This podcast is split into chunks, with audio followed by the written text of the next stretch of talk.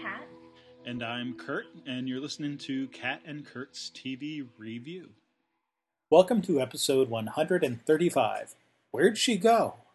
This week we're discussing Season five, Episode sixteen of Buffy, The Body, and Series nine, Episode seven of Doctor Who, The Zygon Invasion. As always, we suggest you watch the episodes before you listen to the podcast. Also, if you haven't done so already, you may want to listen to our first podcast to get an idea of our methodology. All right, so... Yes. Ugh... I'm just going to start with a kind of weary, agonized sigh because I we had to watch this episode twice in the last week. I know. Which is like, you know, not really so what you would I've normally do. Said before. Yeah. Yeah. Yeah. I was going to say, so I've said before that I've uh, not made it through this episode without sort of breaking down. Mm. And my own breaking point uh, has been uh, after, uh, since uh, I think the first time I saw it, like it was like from the beginning, like no, right? But right. like, but like as I've become more inured to it, I've at least made it to Anya's mm. breakdown, but I have yet to make it past her breakdown without just sort of getting teary mm. and a little and dust of, in the corner the of your eye. Yeah. Yeah. Yeah. No, I mean, it's streaming. It's like, you can't blame it on allergies or anything. Um, right. right. it, un, unless I'm listening to Joss's commentary, because then right, you're you pulled can out of the like disassociate and like, yeah, yeah. you're not in, in the pathos of the moment. Right. Um, right. Yeah. So, interesting. Uh, but yeah, I mean, I, I, it, Anya's, oh, man. And when we get to her scene, I mean, there's some stuff actually in the commentary, too, that sort of talks about that. But um, just that her her breakdown always sort of gets me. So sure. Yeah. Um, I mean, I, I don't want to ruin it by talking it about her now and not giving her full attention later. But I think it's that it's because she's the one you don't expect it. You know, you don't expect her to be like, you know, she's hardly the only emotional character in the episode, but you don't expect right. her to be like the emotional centerpiece of the episode, you know, like, um, yep. I think it's that kind of like, it, it comes sort of from the direction that you don't expect it is maybe why it kind of catches you off guard a little bit. Um, yeah. But yeah, I mean, and I think we said before, like, this is definitely an episode that I was aware of, not never, not necessarily in the details of it, but just, you know, this is up there with the titles that I have seen referenced as like really sure. powerful episodes. And so I'm kind of already going in like, you know, um, armored like against it, like, you know, kind sure. of like braced for like, where's the, you know, impact going to be? Um, which, you know, maybe it, it, maybe I missed something by not having seen it, like just cold and uninformed, you know? Um, but I mean, I kind of want to, I mean, it would be hard to, for that to happen at this point. At this point. Like, yeah. That's yeah. sort of, that's sort of, uh, that ship has sailed, at least like for as like aware, maybe if I knew nothing about, you know, if I was really sheltered and knew nothing about Buffy, that would be one thing. But um, I think I'm a little bit too much in the internet to really avoid that completely. But um, I wanted to kind of start, I mean, because I definitely found it, you know, hugely like disturbing, you know, and I kind of want to start. The episode overall. Yeah, yeah. Yeah. Um, so I kind of wanted to start with that, the, the, the, you know, so it's written and directed by Joss, you know, so, you know, he's, especially because I feel like he's definitely had a less, um, direct hand in the more recent seasons than when he started out. But, you know, I, I think I'm right in saying, is this the only episode he's written for this season so far? Or like, one of the only ones. Um, Uh, for season five. For season five. Um, well, yeah. So remember, uh, it's not um, the only one. So he wrote um, the Tara-focused episode, the, Family. Okay. All right. So I was forgetting one. Um, but, but and so, and is, I know but, that he's show running but, and, you know, yeah. obviously directly involved with everything. But I also feel like the, the you know, the, the days are gone when Joss is going to do like any old episode. It's like, you kind of know, like he's going to do, you know, one that is important for the characters and everything. Um, and so obviously this is like, you know, a really, you know, like maybe the biggest turning point of the whole series, you know, so far. Um, and so I kind of wanted to start with talking about his decisions, like as a writer and a director, of like, you know, to go, I guess, as weird with the episode as he does, you know, like, mm. which is, I think maybe why it has such a big impact, is that it's not just, it does the kind of dramatic thing of like the big character death where it's surprising and shocking and there's lots of sadness and crying and grief and everything. But it, you know, I feel like with the direction, he works so hard to kind of replicate that sense of what it's like to actually go through that, you know, with all these kinds of like surrealist elements, you know. So like the things that kind of jump out are the kind of the lack of the music all the way throughout the episode. Like there's no, you know, score underneath, um you know, there's no kind of music, because whenever you see composers talk about like film scores, it's always about like guiding your emotions, and you know, some people might call that manipulative, but the score kind of does tell you like, how are you supposed to feel in any given moment? Like, or is this a tense action scene, or is it, you know, a sad, you're supposed to be crying scene? And so just like the lack of any guidance of that, of just like, you're just shown what you're shown, and there's no kind of composer there to kind of tell you, oh, this is when you're supposed to cry, oh, this is when you're supposed to laugh, all that kind of thing. Um, you know, and the things like cameras being at weird angles of like, you know, people are like sitting not quite where they usually do in the frame, like they're a little kind of off center, or, you know, when Buffy's talking to the paramedic and hit, like the half of his face is cut off, and like just that sense of like disorientation of like, you don't know where to look.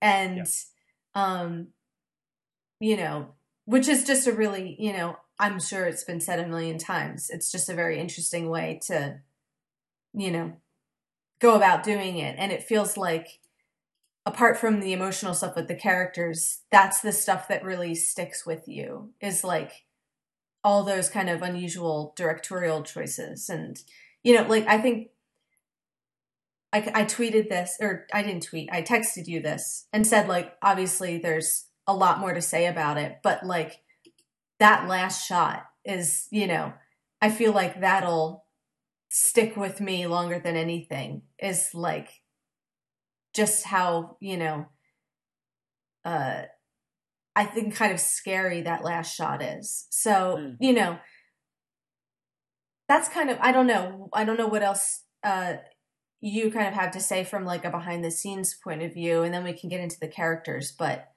um, seeing Joss really kind of like push himself in these sorts of ways is really interesting to me.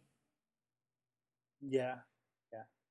So, um, yeah, so first off, definitely it's true that he uh, writes and directs fewer episodes this season. And in fact, it's it's been on a decline. So, um, mm-hmm. you know, the first season he wrote, you know, like six of the twelve episodes. You know, second season uh, he wrote six episodes again, but, you know, of the twenty-two, mm-hmm. you know, total. And then, you know, third season, five. Uh, fourth season four, and now we're down to three. Mm. Um, he'll write one. He'll write the finale of this season as mm-hmm. well, along with the two you know, that we've done already. So, um, including this one. So definitely he's sort of becoming less um, involved in, like you said, he's not just sort of doing the one-off. These are sort of the major right. character episodes, um, you know, like we got with Tara, mm-hmm. and then now we have... I guess who's the character we're focused on here? I mean, the title would suggest Joyce, right, I guess, right. in a way, but it's not really about her in a way. It's about everyone else's reaction. Right. Um, and then, um, you know, we can see sort of the last episode uh, of the season, how that plays out. But, um, yeah, so what? So uh, the no music thing. Mm. Um There is no um, sort of dramatic music in this yeah. uh, episode. There is there is some, uh, I think, some like light, uh, like off screen, you know, like a radio playing kind of mm-hmm. thing, sort of, um, you, you know, uh, to bring in my favorite word, the, the diegetic music. Right, right. Um, that's, you know, within the context of the story, but there's no... Um, whatever. It actually always reminds me of a quote um, from, of all things, the the book, The Insidious Doctor Fu Manchu, um, which has a line in it um, where the the narrator, you know, on in his hunt for Fu, Fu Manchu and going through all that, he he quotes this line that says, "There is no incidental music to the dramas of real life," mm. and that that line always pops into my head whenever I think of this episode or watch it. Um, Yeah, because it it is very much that thing of like it, you notice it more when it's because not there. Yeah, it's not there. Yeah, yeah. Um, and also and so there's also some very um, pertinent plays just on the sounds, even even the sounds of the characters and the things they're doing. Mm-hmm. Um, like especially you get um, just after the opening credits, you get the like um, the the sort of the family meal scene. Um, mm-hmm. And by family, of course, we mean like all the Scoobies at right, the Summers right. house, and they're having, you know, um, a nice dinner and sort of, you know, joking and laughing, whatever. And then the cut to Joyce's face, you know, yeah, um, just sort of sitting there uh, or lying there or whatever. And and the of course the the juxtaposition of that, even though it even though there isn't, um, you know, sort of the dramatic music. You know, the score music in either of those, you get sort of the contrast even with that. Um, mm-hmm. And, and like you were saying, like, it's not even like her face, but it's like her face off center. Like it's, right. it's that, you know, bizarre sort of cinematography that they're, you know, that it cuts to. It's not even like, she's not even centered on the screen. It's right. off to the side. Right. Um, So yeah, uh, one of the things that Joss uh, talks about in his commentary to the episode is um, that he was really going for, uh, he was kind of going for two things. One, he wanted to capture what he called the extreme physicality, um, which you get sort of by the title even, you know, the body. It's, mm-hmm. you know, the sheer physicality of it. So you get things like, when Buffy is giving her C P R and you hear the ribs cracking right. and it, you right. know, affects her. And, or even like um, the maybe a little more subtle things, like just sort of fixing her skirt, the very yeah. tactile, uh, you know, when she throws up and then goes and immediately like cleans up the vomit, you know, and doesn't whatever, um, you, you know, doesn't really like, she, she's not like thinking about it. It's just, this is what I have to do kind of thing. Right. Um, and the step-by-step. And even in the, in those moments, you, you get like the wind chimes and the, like she stands at the door and she like hears the sounds of people outside, you mm-hmm. know, playing or doing whatever. And, um, you know, those types of things. So, and, and throughout the episode, like every scene has that. And like, that was really a big focus of it was, was the physicality, the physical presence of just this body, this thing that's sort of haunting but not threatening, you know what I mean? Like it's it's that sort of having to deal with the physical nature of what has happened.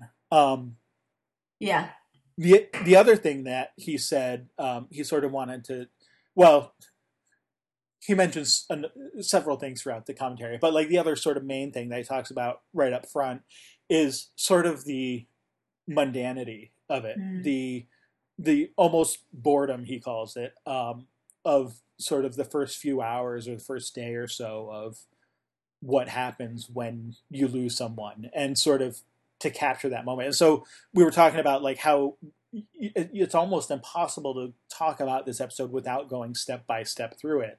And that's by design. Like, mm-hmm.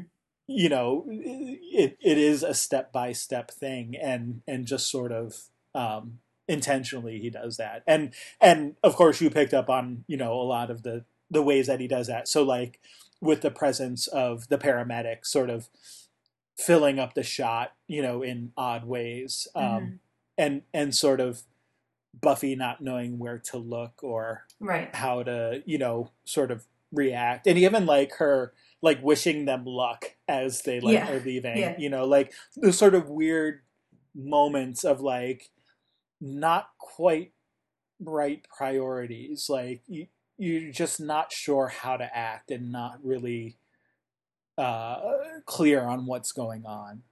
Right. Um, and almost like shock, you know, of, yeah. of, you know, I think that's what the, the lack of music conveys too, is that kind of numbness, you know, of, yeah. Yeah. you know, if, if we keep going with the idea of like score tells you how to like feel emotionally, then like, a, you know, long periods of silence to me are kind of a lack of feeling, you know, um, and not necessarily a, like, not because you don't care, but a, like a, a lack of ability because of the shock of a situation, you know, of, yeah.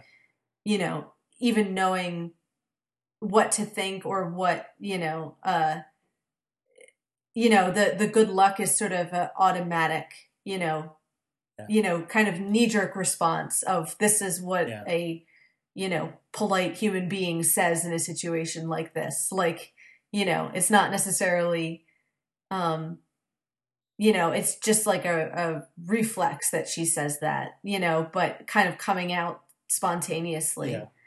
Um, yeah. And I'm glad you mentioned that about like all the physicality, because it, I think like that's another big thing is how much this episode is dependent on just those little details, you know, that, you know, it mm-hmm. doesn't, other than like there's a few, you know, I mean like Buffy's like, emotion in the beginning when she first finds Joyce, and then there's kind of Anya's, you know, emotional moment later, but like mostly there's, it's not an episode that's about like big emotional breakdowns. Like it is more about, like you said, just those little mundane realities, and like all the, you know, a lot of the moments that really jumped out to me are like just those little tiny details.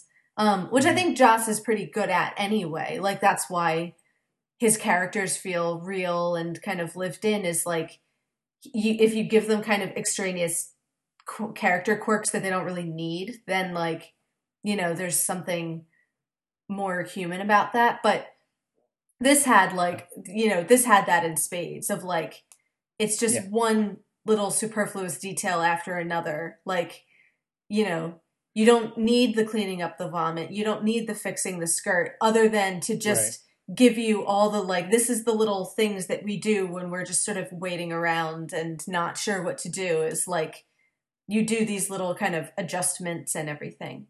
Um, yeah. But like, they also yeah. like tell you something about like, well, you know, you have to, you know, Buffy has to clean up the mess because that's like, the thing she can control in that moment is like, well, at least I can clean this up. We're like, you know, being worried about uh, Joyce's modesty. Like, even though it's like, still there's that kind of disassociation of she's not the body yet. She's still kind of Joyce. And there's this refusal to think mm-hmm. of her as the body. So, you know, we have to kind of keep her modest so that, you know, like, you know, still kind of thinking of her in like, you know, as a person who's alive and not necessarily as somebody who's gone, you know? Yeah. Um, so yeah, those little, so I know we're already like, what's that? Oh, sorry. No, I, um, I was just going to say, like, you, you know, even though we're already like twenty minutes in, I wanted to um, mention two other sort of, uh, you know, production, not production, but more style type things. Mm-hmm. Um, one is that, um, except for like the, the sort of family get together flashback, these are all single acts or single, yeah, single scene acts, um, where you get like Buffy in the house is like the first act, like that's mm. all, it, you know, and then you get like in the school is the second act, and right. then, then you get like, um, right, the know, dorm the room, yeah, in, yeah, in the dorm room, and then you get um, the hospital, you know, as the fourth act. So like these are all. And also, like, these all have very long takes. Um, not, you know, the entire thing isn't a take, but, like, you have the whole take where, like, you get a completely new perspective on the Summers house. Like, you see corners of rooms that you've never seen before, you know, right. like, right. and and sort of following Buffy through the house. Um, you know, in the school, you get the camera following Dawn, like, out of the bathroom and into the hallway and, mm-hmm. you know, down the hall. And, and um, you know, less so with the dorm room because it's all kind of right there. But you do get um, sort of the grounding of, like, part, you know, get the, you get the shot outside the window of, like, the car. And then it pulls back into the room mm-hmm. and then it leaves again. The, so you get, like, these um, – oh, and then in the hospital, you get, you know, starting out with – the doctor in the morgue and then walking down that long hallway yeah. to the waiting room and that kind of, so, um, you know, there are all these moments of, uh, or not moments, but like these long takes to really, you know, again, sort of on that physicality level to show you like, these are real places. This isn't just like a set stage somewhere, you know, right. um, this is like, this is a long hospital hallway that we're walking down, and Buffy really is just down the hall waiting for this news. Like it, you don't, there, there's not, there's no, there's no real cuts in either time right. or space. You know, um, you don't, you don't jump a lot, except like, you know, at the beginning of each scene where you're sort of establishing the scene. Yeah. You know, um, but even though, like, even sort of the way it's done, you get the sense that this is all sort of happening simultaneously, you know, until they sort of meet up at the end. Right, um, right. Right. And so, if there's no cuts for from going from one room to the other, it takes away that sense of like, this is T V trickery of like, okay, it's all edited to look like right. a real place. Um, whereas if you can make it feel like, you know, one continuous, you know, experience, it feels, like you said, a little bit more real. Um, like, you know, you could be in there with them, that kind of thing. Yeah. Um, and, and so just to sort of build on that too, also again, sort of ignoring the flashback and the opening, um, the beginning of each of those acts, uh, starts with a shot of Joyce. Mm. So you get, um, immediately after the family dinner, you know, the, the abrupt cut to Joyce's face. Yeah. And then you get, um, the, the, you know, um, them zipping up mm-hmm. the body bag, and then you get, um, you know, in the morgue with the doctor and mm-hmm. sort of cutting away her clothes and stuff. Yeah. So just, you know, again, sort of very focused on her.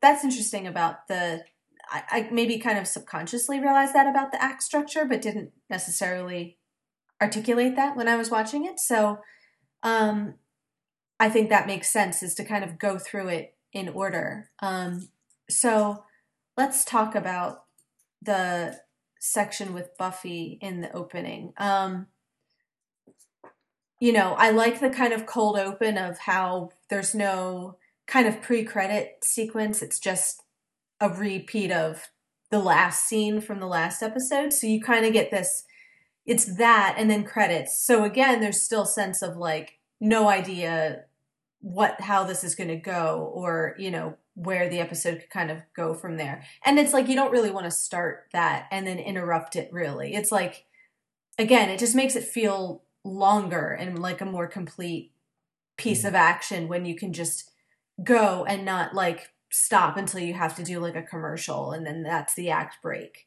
Um, so I wanted to kind of mention the the the first, because it kind of starts with the little vision or memory. It's kind of unclear um, about the Scoobies all having dinner together. Again, not quite sure. Is this a holiday?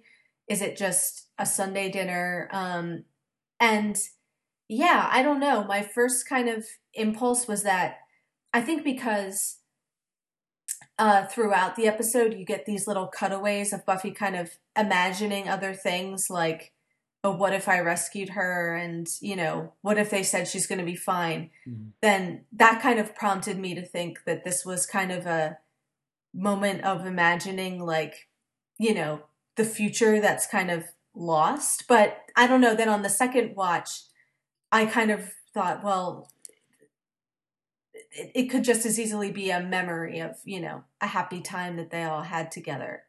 Um, so I wasn't sure if you had an opinion about that one way or the other. Um, yeah, I've always taken them.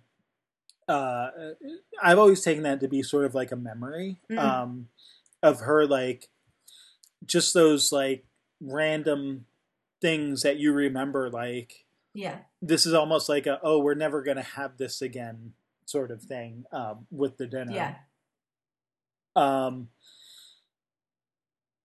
the, uh, the sort of fantasies, I guess, mm-hmm. of, of like, oh, you know, it's a miracle we were able to save right. your mom. I've never seen one come back, you know, from that long before kind right. of thing. Um, those are, Joss talks about that a little bit in his um, uh, commentary. And those are definitely those, you know, those sort of moments where you just sort of like, again, it's maybe a fleeting idea of if things had just gone a slightly different way, mm-hmm. you know, wouldn't this happen? And, um, you know, and he says, uh, specifically in the commentary, he says, um, he says, I don't know of anyone who's suffered the panic of a great loss who hasn't imagined it going a different way at least a thousand times or more. What feels like a cruel joke to the audience is, in fact, a real moment. So even though it's sort of like, you know, especially with the first one, if you're not expecting it, mm-hmm. um, you know, you kind of like, oh, wait a minute, like, wow, this took a very different turn than right. maybe even I was expecting just now. Right. And it does feel, I mean, it feels totally like a, you know, damn you, Whedon moment. Um, yeah. But at the same token, it's that thing of, you know, when someone close to you dies, you do think of, you know, it, it takes time for you to, like, really think of them as being gone, or to think of, like, you know, the second time that that happens is when she's talking with the doctor, and the doctor's like, it's unlikely that, you know, even if someone had been there, that she would have still been alive. But what, of course, yeah. what is Buffy thinking of? Exactly the opposite of what the doctor's saying. If right. only I had been there, right. then she would still be alive. And even though the doctor's saying that's completely unlikely, and then you get like the whole, I know I skipped ahead, but then you get like the doctor saying, oh, you know, I have to lie to you and all that. And right, right. So these are like, you know, I don't think those are meant to be like rational thoughts or anything, but I do think they're supposed to be sort of like, in those moments, at least, we're getting Buffy's perspective of, you know, it's more internal than external. Mm-hmm. You know, she's yeah. definitely sort of like, what if this happened? Or, you know, that's that kind of thing. Well, and again, with the way it's shot, it's so, especially the second time, like you said, with the first one, you kind of could almost be fooled by it into thinking that maybe she's being resuscitated. But when it kind of starts rushing into the, like, oh, we're in the ambulance and it's a miracle. Oh, we're in the doctor's office. Like, it happens so quickly in that kind of like T V cutting sort of way of like, we're skipping ahead like hours and weeks and everything. Um, you do get that impression of this is all happening in a split second. And like, this is, you know, Buffy sort of like, you know, unconscious, you know, uh, imagining of what if, like you said.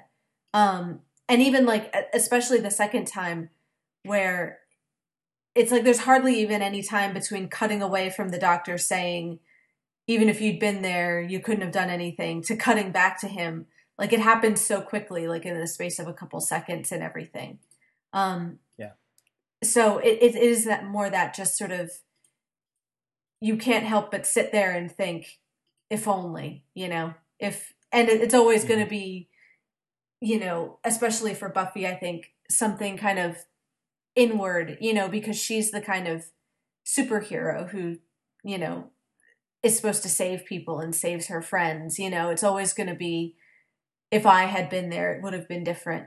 Um, and that's kind of the thing which interested me a lot about that first act with Buffy, is the contrast between, I guess, what we normally think of of Buffy as being, you know, confident and, you know, her kind of in control superhero who knows what to do in a crisis and, you know, can sort of be tough and make decisions and, you know, seems very mature and all these things, to, you know, that very kind of young, you know, scared way that she is in this, which, like, I think kind of picks up from, you pointed out, the the repetition of, you know, mom and then mommy at the end of the last episode, yeah. you know, of, of, you know, look, if you're, it doesn't matter how old you are or how strong you are or how capable you are,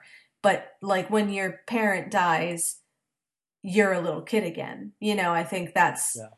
for anybody that's close with their parents, that probably is, you know, a universal kind of truth. Um, you know, and Buffy, who can kind of, you know, defeat demons and, you know, gods and monsters and everything, has to kind of be coached into doing C P R, you know, because in the panic of the moment, any like ability you have just sort of flies out the window. Um, you know, so the thing of like, her kind of having to say to herself, like, I can do this, I can do this, I remember this. Like, she just, like, you know, you just forget how to behave in that sort of situation. Mm-hmm. Um, yeah. You know, but then, of course, like you mentioned, the accidentally cracking her ribs, like, that doesn't mean she doesn't still have super strength. Um, you know, so well, the, con- that- the contrast of that superhuman physicality with, you know, her complete, you know, I guess, innocence in terms of how to handle this situation. Yeah.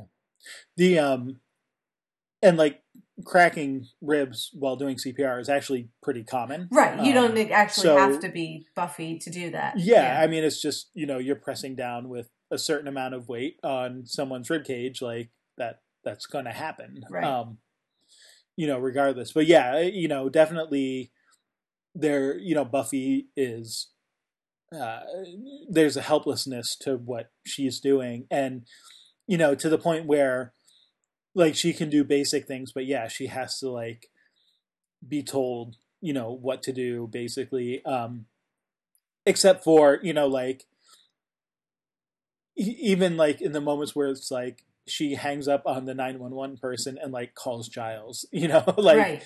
you know, there's that, that thing of, like, again, like, it's not, her priorities aren't necessarily entirely clear, or, you know, it, like, things just sort of happen and she does them mm-hmm. um, as she sort sort of thinks uh, thinks of them. Um, yeah. Yeah. Yeah. Um, well, and and also sort of the, the, like, even when, like, the paramedics leave, like, you know, the paramedics, like, giving her instructions, you know, don't move the body, wait for the coroner and yeah. that kind of thing. So it's like, she almost goes into, like, standby mode. And that's when right. you get, like, sort of her wandering through the house and looking out the door and throwing up and cleaning up the vomit. And then Giles comes in, you know, very frantic and worried. And, and she gets up. It's like, you know, she's almost on this programmed response at that point. Like, you know, and gets to the, we're not supposed to touch the body. And, right, right. And then that's when it sort of dawns on her, and, like, you get her, you know, breaking down and crying and sort of realizing what's actually happened. Right, because um, up until then you have the kind of, she's like not acknowledging that it is a body. You know, she's kind of asking, how, what do I do to resuscitate her? Or, you know, sh- she's cold and the, the nine one one operator says, the body's cold. And she says, no, my mom, should I make her warm? So like, you know, kind of that which, focus. Which, which the, is mm. paralleled at the end with Dawn, right? Yeah. And she asks, yeah. is she cold? Yeah. Um, yeah. But um, yeah, yeah. Sorry. So, um, but you know, but the episode being called The Body and kind of starting and ending on the body, that kind of this question of, you know, again, to jump ahead, like, is she gone? Where did she go? Is it still her? You know, mm-hmm. and, and I think that's what's kind of nice too about all the really physical, tactile stuff is that kind of, you know, kind of disturbing realization of that's, you know, that's, I'm not saying that's all any of us are because, you know, we, where'd she go? We don't really know. Like, you know, I'm, I'm not saying any of us know what happens after we die, but that kind of realization of the physical reality of life, of that, you know, mm-hmm. at the end of the day, you know, we are all in these, uh, we are all kind of in these bodies. And when we go, that's kind of what's left over. And that's a kind of disturbing thought, you know, especially when it's somebody, you know, that you love, somebody you rely on, especially for, you know, these young women who that's kind of their whole life, you know, that's the person that raised them. So, um, yeah, her kind of like it not really sinking in until she really calls it the body, and she almost does it accidentally, you know? Um, right. It's, it's a repetition of the command, right? Right. That right. She's been given. Right. And, and, you know, freaks her out once she hears it come out of her own mouth. Um, yeah. And so the other thing I wanted to point out about the Buffy section is, uh, you know, that's that part where she does like hang up and calls Giles, because I was like convinced that like Glory was going to burst in, you know, because there is that like yeah. the way, again, the way it's shot with like, it almost kind of looks, because it's, it's just sunny. But, you know, on the first watch, you're sort of led to believe, like, is this, like, bright light bursting through the, you know, it almost looks, like, unnaturally bright coming through the window. Um, and then Buffy kind of hanging up and calling Giles and saying, she's here, she's at the house. Um, which is obviously mm. what Giles thinks. Like, he comes running in yeah. in a panic. Um Which, you know, again, I kind of read that as, I don't think it's, at first I wasn't, my first reaction was, of all the times for Glory to turn up now is like, you know, about the worst. Um, and then when I kind of realized, well, it's not her, you know, my second reaction was like, to wonder if Buffy said that to motivate Giles to come as quickly as he could. Um But then I kind of feel hmm. like that could just be, again, the numbness talking of she's not really aware of what she's saying. Like she maybe she's talking about Joyce, you know, she's at like literally that's true. She is at the house, not realizing how what she's saying is being misinterpreted because, you know, Glory is the furthest thing from her mind at that point. Um, so, again, I don't know whether that was kind of how you read it. Um, but. Yeah. I, I mean, I don't, I don't remember the first time when I watched it thinking that Buffy was talking about Glory. Um, I just took, I took it more as like the, she's in shock. Mm. And so like, you know, how, I mean, and I think just even normal people who aren't in shock, you know, are often unclear in sort of their communication. And so you tend to use a preposition knowing full well who you might right. be referring to, but other people may not. Um, And I, I've always just taken it sort of that way. Mm. Um, but yeah, like I don't, I don't know. Like I can't say for sure that, I, I guess given other evidence, like I don't feel like Buffy was really capable at that point of saying like, what's the quickest way to get Giles over here? It's to refer to Glory. Um, right, right. And like, I don't, but I can't discount that like maybe on a subconscious level, she might have thought that. Like, I, I just, if it was, like, I don't think it was conscious. Right. Well, and I think part of the, like, power of that is the kind of unexplained, you know, aspect of you, you're not quite sure what's going on in Buffy's mind at that moment, you know, or, you know, if she's even totally aware, like, you know, she's just going from kind of, you know, moment to moment of what needs to be done, you know, yeah. in this particular instance. Um, and it's the kind of like double entendres and the, and the ambiguity of it that make it, you know, kind of powerful, I think. Yeah. Um, and like, you know, that occurred to me too of like the, you know, if it's, if it's implicitly kind of reminding you to think about Glory at that moment, the fact that Glory ends up not mattering to this episode at all, you know, is kind of interesting. Like, I hate to, I almost hate to say this because I feel like this could mean like things that I don't mean to say, but it's almost like the body is kind of the monster of the week. Like it's the, you know, and that's not to like yeah. make, you know, Joyce monstrous, but you know, the reality of that dead body in the other room is the thing that everybody is terrified of. Um, yeah. You know? Yeah. So like that seems perfectly natural that Buffy would talk to Giles on the phone about the body as if like exactly like she would talk if it were Glory, you know, like, and maybe she's not making that connection on purpose, but there's a similar kind of weight to it of like, there's something really scary here and you need to get here. Like, mm. you know, and functionally in that moment, there's no difference between Glory and just, you know, you know, the dead body of her mother. Um, yeah. So. Yeah. Okay. Well, at forty-five minutes, let's talk about Dawn. Oh, man. Um, And another little fake out because they kind of start with Dawn, you know, right. crying and emotional, which is what you expect.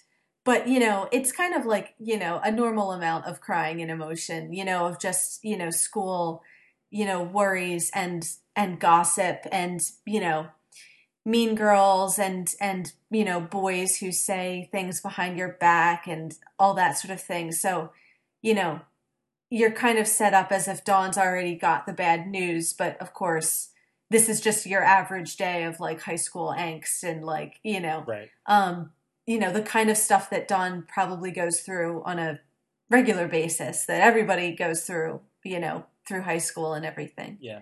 Um, um, and, and one of the interesting things I think is how long, uh, sort of that story plays out. Mm-hmm. It's almost like, the actual part where you get to Buffy sort of coming and then telling, you know, Dawn what happened is actually very brief. Yeah. In the storyline of Dawn, it's all more about what's going on with her and at school and, you know, connecting with this boy mm-hmm. about, you know, how they're sad and how he feels like at times he wants to cut himself. And mm-hmm. yeah, this very, like you said, angsty mm-hmm. high school sort of, um, thing going on. Um, but also, I mean, you know, sort of the artistic right aspect of this is, you know, what are they talking about in art class? It's about, you know, uh, mm-hmm. drawing the female body, the form, right, right.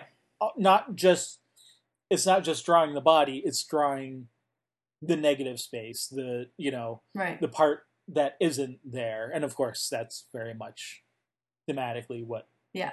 you know, this whole episode is about. It's about what's not there. It's about, you know, there's this body, of course, but what is sort of the impression around it yeah. that it leaves, and, and how do people react to it and see it. Um, yeah, it's just like the the silhouette, you know, the the the shape of it and the kind of hole that it leaves. Um, yeah. Um, and I kind of like how it's like a, a reminder of, uh, you know, with Dawn, apart from all the, you know, things she's gone through in, you know, in her life of her difficulties getting along with Buffy and, you know, realizing she's a mm. key of glowing energy and, you know, this goddess being out to get her and all these things, you kind of are reminded that she has, you know, regular kid school problems as well. That, like, you know, sure. so not only does she have, you know, the incident of finding out what she is and cutting herself, but then you have all the gossip about the fact that she cut herself, you know? And it's, so it's that kind of, and you kind of realize, like, we don't really see Dawn in any other context. Like, it's still very much like, I feel like Buffy's story, and you're kind of mm. in her perspective, you know?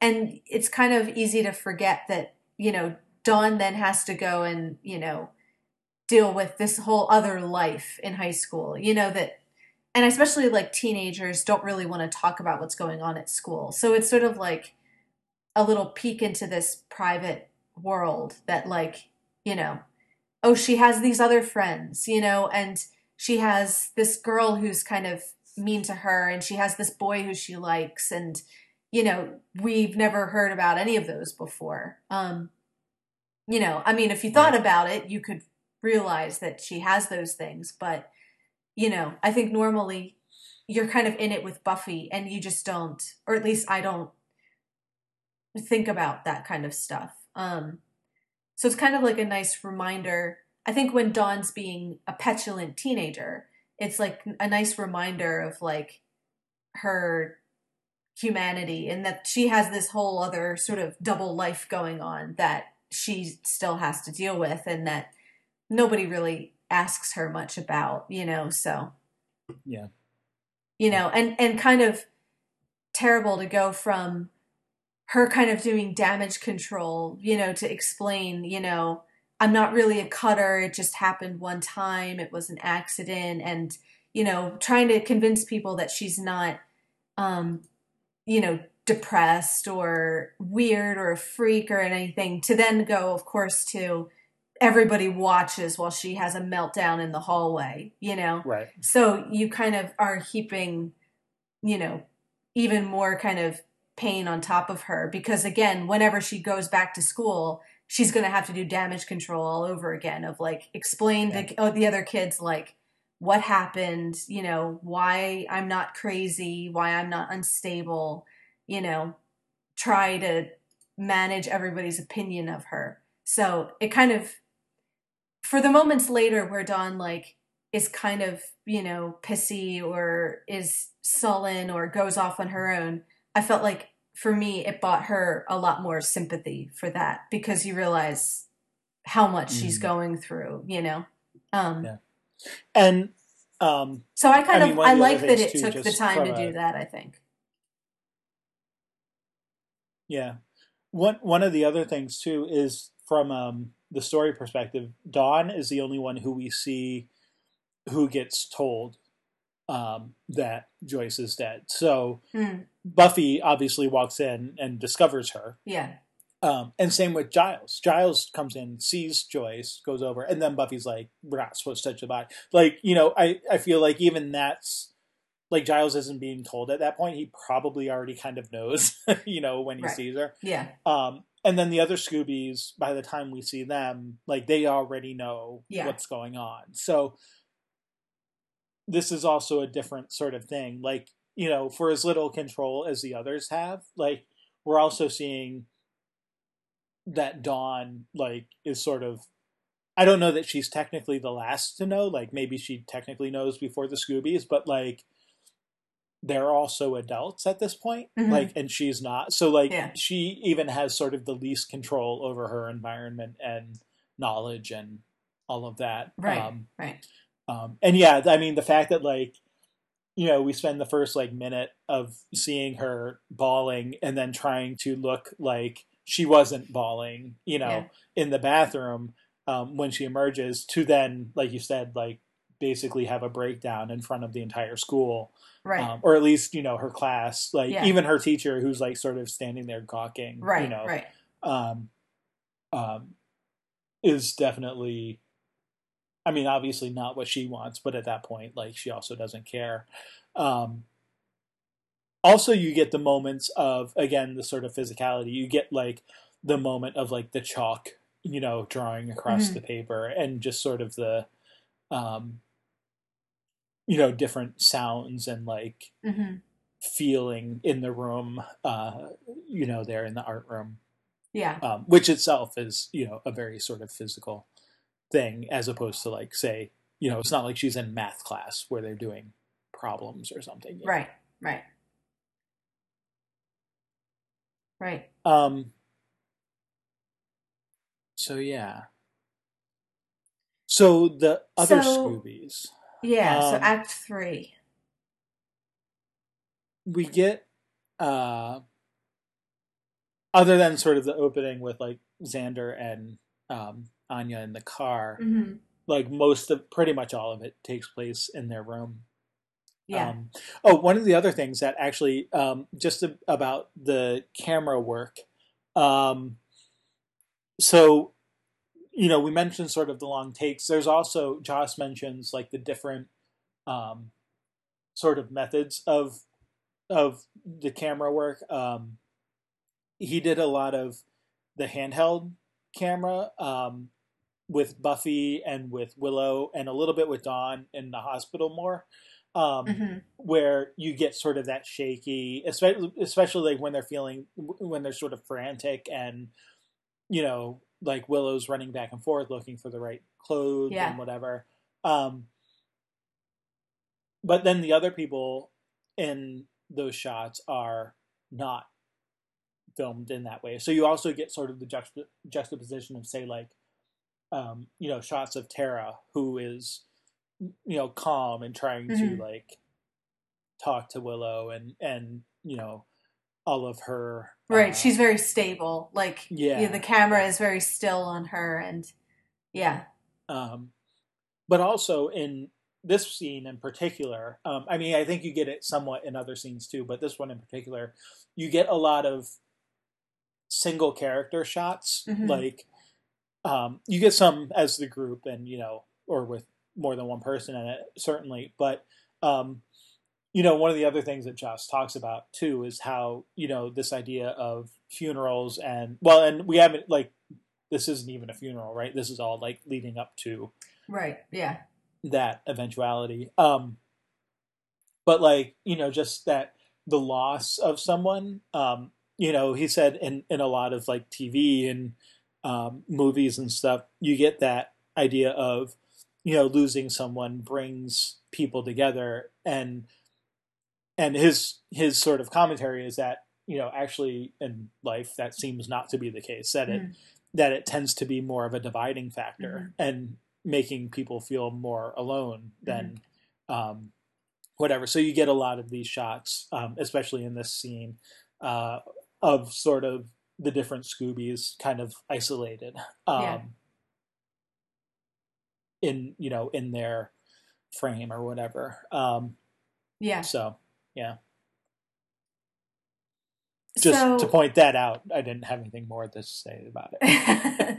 No, I mean, it's all good. Like, I, you know, I think he, he obviously, you know, put a lot of thought into what it feels like to be in that situation. And I think that comes through in the choices that he's, you know, making for how to shoot everything.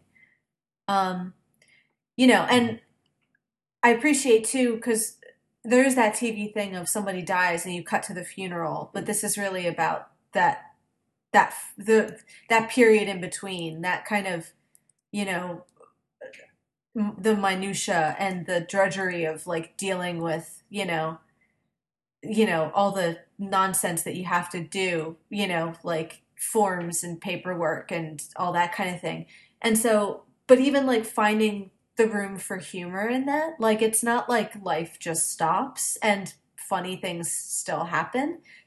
But within the kind of, that doesn't negate the sadness of the moment, which I think is the really great thing about Willow's whole, you know, dilemma over what to wear, you know, um, like it is really funny in a kind of, you know, neurotic Willow sort of way.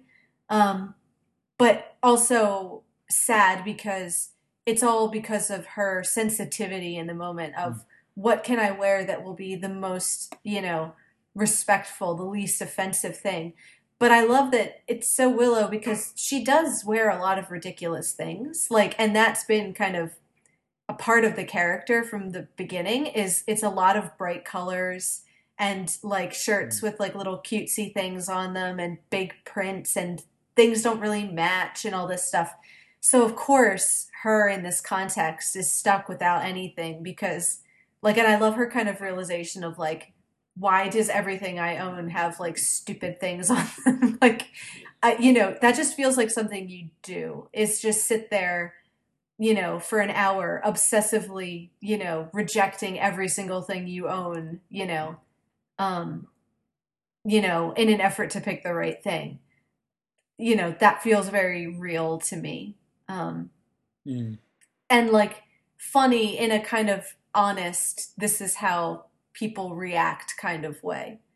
Um, sure. You know, and like the symbolism of like, well, I can't wear purple because it's too royal and then I'm going to seem like I'm better than Buffy and, you know, like, you know, nothing, everything has to be kind of rejected on some really, you know, you know, uh, specific sort of reason. So, um, yeah, yeah, yeah. And so, uh, one of the things Joss talks about is, um, sort of the humor being, um, a matter of perspective, you know, a matter of wrong mm-hmm. perspective in many cases, um, yeah. sort of in this episode. And so you get that with Willow.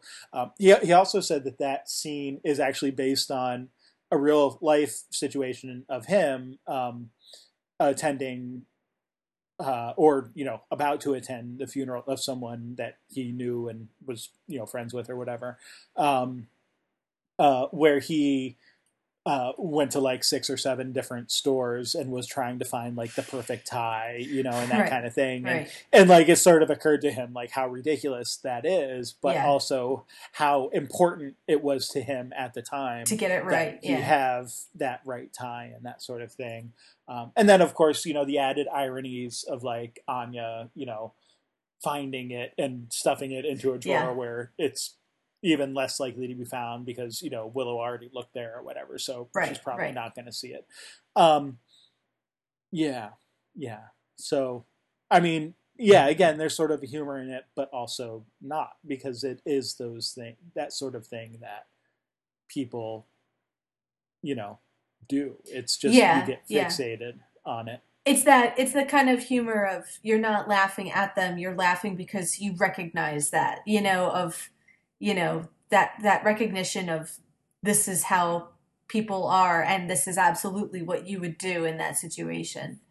Um, and, you know, obviously Willow being a really good choice for that, you know, of her kind of overthinking everything, over kind of analyzing and intellectualizing all of her choices, you know. Um, whereas Tara, like you said, with the still camera, is very much the opposite of that. She's very, you know, calm and, you know, but like calming to the others. Like she's just there as mm. this sort of, you know, helpful kind of support, um, which, you know, we kind of find out later in the scene with Buffy why that is, that this is, you know, she's been, you know, on the other side of that and probably has a good idea of what it is that other people need in this situation. Um, but also I think because she's newer to the group, so, you know, she's probably aware of the fact that, you know, I can be the supporter because this doesn't affect me as closely. Like she hasn't known Joyce, you know, as long as the others have. Um, you know, like, and, and again, that feels very real of people kind of assigning themselves specific roles of like, you know, well, I know my friend is going to be very distraught, so it's my job to sort of, you know, be there for them and take care of them. Mm-hmm. Um, but you also kind of have a hierarchy of that, because it's like Willow's mission is to be there for Buffy, but she needs Tara to be there for her too, you know? So you kind of, right. you know, have to sort of, you know, go in order of who's the most traumatized, I guess, in the situation. Um, and so sort of going against what I was saying before, though, of course, um, about the sort of separation in different shots too, there's also some pointed uh, combinations of people, right? And of course we get um, Tara and uh, Willow kissing in mm-hmm. this episode, which is their first kiss. Um, and this is, so uh, at the time, this was rather controversial. Mm. Um, partly it's like one of those things where it's like controversial, even though it like shouldn't have been, because it's, it seems very natural and loving and like not that big of a deal. Well, uh, and like, course. It kind of is shocking to realize it hasn't happened yet. Like, you don't realize that like, oh yeah, I guess this is the first one, you know? Yeah. Right. And we've seen them like hold hands and you sort of right. assume that they've kissed, like they, Right, right. We've seen them sort of in bed together, and and sort of the metaphorical magic slash sexual, right. you know, stuff yeah. going on. Um, but there's also, so in, you know, again, this is two thousand one. So um, I don't know how accurate mm-hmm. this list is, but uh, on Wikipedia, I mean, there'd only actually been maybe a dozen or so um kisses between women on T V, like to that point, um, the first, at least according to this list, being in uh, ten years earlier on L A Law. But one of the, um, you know, one of the things that uh, Joss was sort of trying to counter here was this idea of the the in super quotes with, you know, capital letters, the lesbian kiss episode, mm-hmm. where you would have like these sort of convoluted plots designed to get two female characters to kiss, but it was never about like their relationship or whatever. It was totally a uh, uh, ratings thing, even to the right. point where like a lot of these episodes would air during like sweeps weeks and that kind of thing. Um, and it, it happened on, you know, a number of different shows. Um, You know, even between like characters who weren't actually lesbian, but it was just, you know, hey, it's two women, let's make right. them kiss. It's a contrived situation yeah. to get them together. Um, yeah, yeah. And so, um, you know, when when Joss wrote this episode, he wanted it to be very much just, uh, you know, this is a good time to like show that they're just a normal couple, and this is, you know, them sharing a, yeah. a nice moment between lovers, you know, who are. Uh, sort of feeling the pain of of having lost someone and um, and expressing, you know, to each other that that love. And um, he actually apparently threatened the the network executives at the W B did not like it, um, mm-hmm. wanted it not to be there, or at least were concerned about its inclusion. Mm-hmm. And Whedon basically said it's not negotiable. Well, you know, this is true to character, and and they'll. You know, this is what's going to happen. And he threatened to walk away from the show over it. So, mm. um, you know, I think now it's certainly, you know, again, we've talked about how looking back, uh, sometimes perspective obviously changes, but, um, right. yeah, again, at the time like that, like even I think watching it now, it's not, it doesn't seem like that big of a deal. And that's kind of the point is it's not, it's just something that, you know, they would do. Um, right. There's nothing but at like, the time, yeah. it, it was very much a sort of controversial moment. Uh, but yeah. Yeah. Well, and you kind of like maybe the fact that it's not even, you know, contrived or titillating or anything would make it even more controversial because it's, it's portrayed as just, you know, like maybe those earlier episodes, you could, you know, even if people objected to them, they could dismiss them on the grounds of it's, you know, gratuitous and it's for ratings and it's all these other things. Whereas this is portrayed as, you know, a nat- like natural as part of the relationship, you know, and you could see the outcry being that it kind of normalizes too much their relationship, which is kind of the point, you know? Um, and like, absolutely. Yeah, that yeah. was my, right. that was my impression was in no way is, is it meant to be that this is their first kiss. It's just the first one that we've seen on camera, right. and that it's not a kind of, you know, Joyce's death isn't being exploited in order to get these two characters to be like intimate with each right. other. It's, it's, it's that they've already done that. Um, we just, you know, are, are, you know, choosing this moment in order to show that to the audience, you know? Um, yeah. Yeah. So. And, um, And you you reminded me, too, one of the other things about the whole, like, you know, lesbian kiss episode is that um, a lot of times, and you, you know, before uh, this, and I'm sure probably after as well, um, you know, one of the characters, at least, was usually, like, a guest star that week. Like, it wasn't even, right. like, between, like, main characters. It was right. just someone, like, brought on explicitly to, like, right. have a kiss with another woman kind of thing. And, right, right. Um, yeah, so... Uh, so, okay, so we talked about Willow and Tara, um, individually and together. Uh, Xander has mm. sort of an interesting, like, angry, uh, reaction. Again, very physical, yeah. right? Of course, he's the body, right? Right, right. Not, not, not, not the title body, uh, but in our soul triptych. Yeah. Uh, he's the body. So, like, we sort of expect, you know, a physical response yeah. from him. Um, yeah, he wants somebody to blame, um, yeah. whether it's, you know, Glory or the doctors. Um, you know, there has to, he kind of says, like, you know, somebody's got to, and I assume he means, like, you know, answer for this or pay for this or something. Like, there has to be a, you know, something we can do, you know, physically, mm. and if that means beating somebody up, you know, or yelling at somebody, then, you know, all the better, because then he can release up the, you know, the pent up frustration and everything.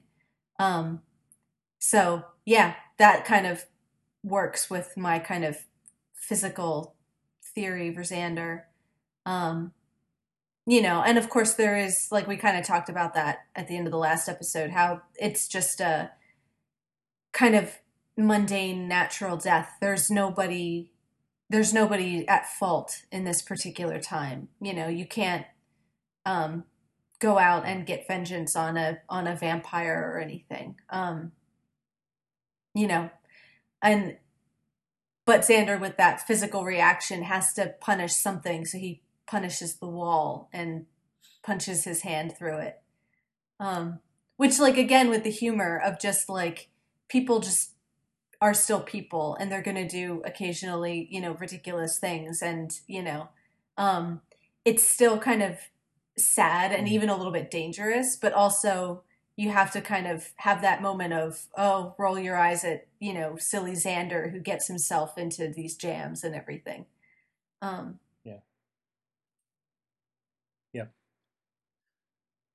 Um, and then you get to Anya. Yeah. um, with her, uh, highly inappropriate questions. Right. Um, right. But at the same time, you know, realizing that she, you know, part of it is she just doesn't know. Right.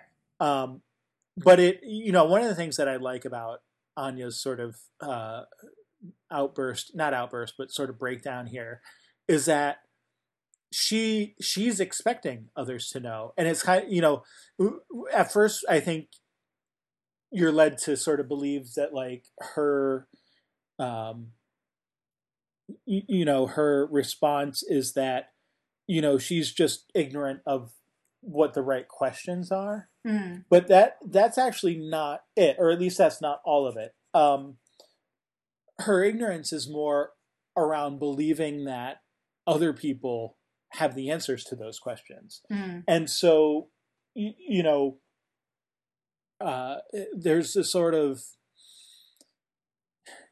well, you get the, you get the impression that, like, you know, we, you know, uh, Willow and Tara and Xander and sort of us, I'm sure, in our own ways, like, we all have our own responses to, mm-hmm.